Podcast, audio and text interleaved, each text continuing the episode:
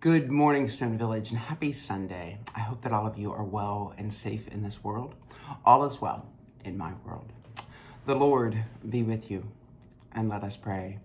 Prepare us, O God, to hear your word through the scripture of this day. Confront us with your claim upon our lives. Clarify the choices we must make if our lives are to have meaning and purpose. Help us to respond to the one who came as the bread of life, so we may know life at its fullest and at its very best. In Jesus' name we pray. Amen. The reading today is from Matthew chapter five, verses thirteen through sixteen. You are the salt of the earth, but if salt has lost its taste, how can its saltiness be restored? It is no longer good for anything, but is thrown out and trampled underfoot. You are the light of the world.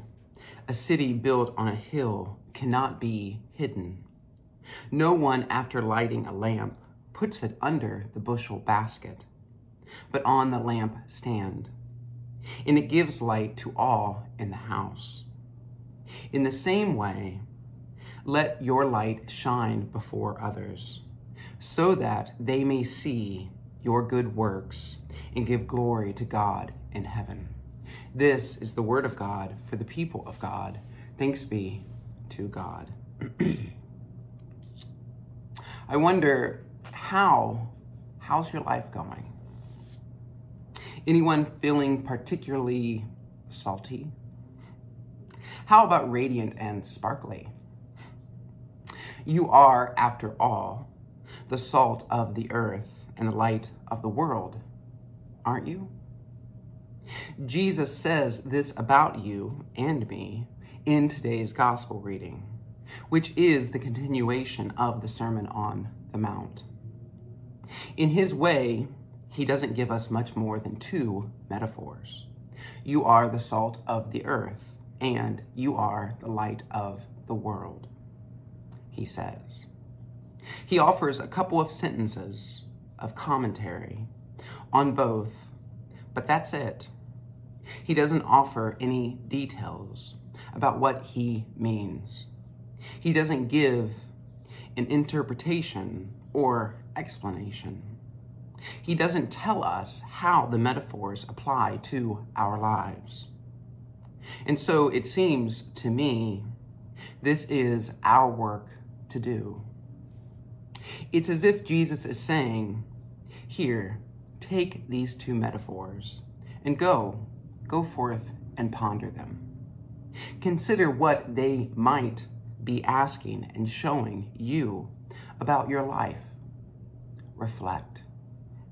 See what they bring up for you. And so, like Jesus, I won't offer any interpretations or explanations of today's gospel either. And I won't tell you what it means for or how it applies to your lives. I don't know. Well, I kind of do know. I've preached such a sermon. Yet today I have no answers. I simply have questions. And I believe it's enough for us to follow the questions, which is what I want us to do. Ponder the questions and do the work. When he says, you are the salt of the earth, what does this mean for you today? What do we know about salt? Well, it seasons and flavors food, but it has to be the right amount. If there's not enough salt, the food is tasteless and bland. And if there's too much salt, you can barely swallow it. What parts of your life are well seasoned and flavorful? What parts are bland, tasteless, and in need of salt? What's the salt you most need? Are there parts of your life today you simply cannot swallow? If so, what's going on? And what are you doing about it? Consider salt in your relationships. In what ways are you flavoring and enhancing the lives of others? What difference are you making in the world? What relationships need a pinch of salt? Don't forget, salt can also dry things out. In what ways have you become salty and difficult to be with? Have you left another dry and thirsty? What parts of your life are dry and thirsty? Salt is also a preservative. What are you preserving these days? Is it worth preserving and keeping? What in your life today needs salting and preserving? And what needs to be let go of? Remember, however, salt can also be a corrosive. What has become corrosive in your life? In what ways have you become corrosive to self or another? Roman soldiers were often paid with salt. It held great value. Maybe Jesus is saying, you and I are of value. Do you recognize this about yourself and others? Are we living in ways worth our salt? Are we being true to ourselves, authentic? Or are we betraying ourselves? Yes, we are, each and every one of us, of value. But sometimes we need to take ourselves with a grain of salt. See what I did there? The right mixture of salt and water can clean wounds, prevent infection, and promote healing. What needs healing in your life today? And what might it look like? In what ways are you tending to and healing the wounds of others?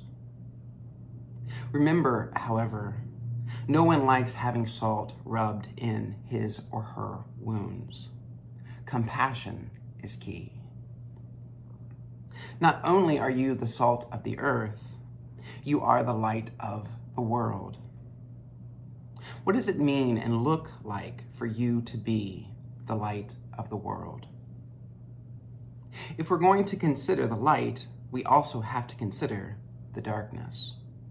Both are realities in our lives. Where and what is the light in your life today? And where and what is the darkness in your life today?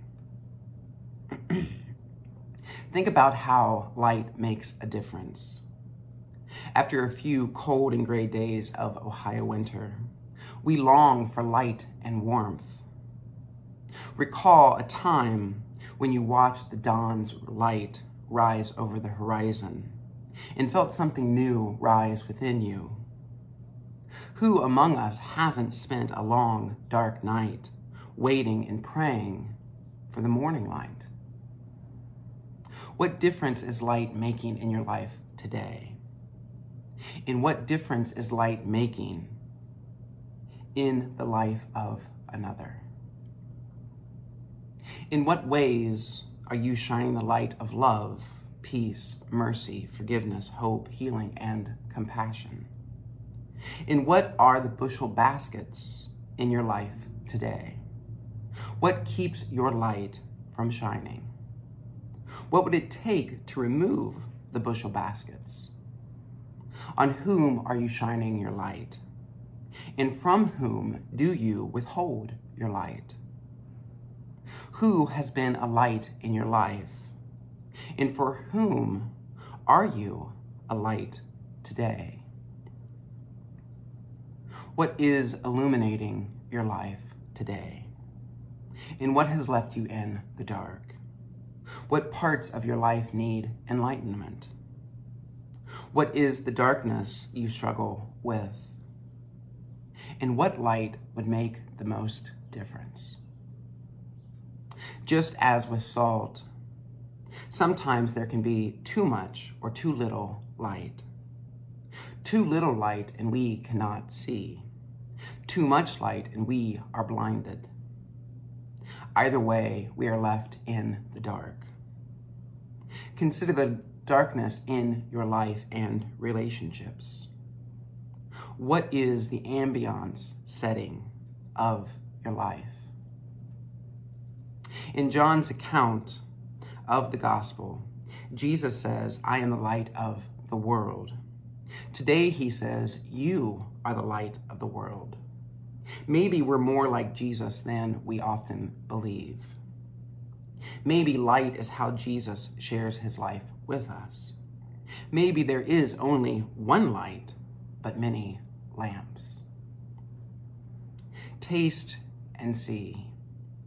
What does your life taste like today? What does your life look like?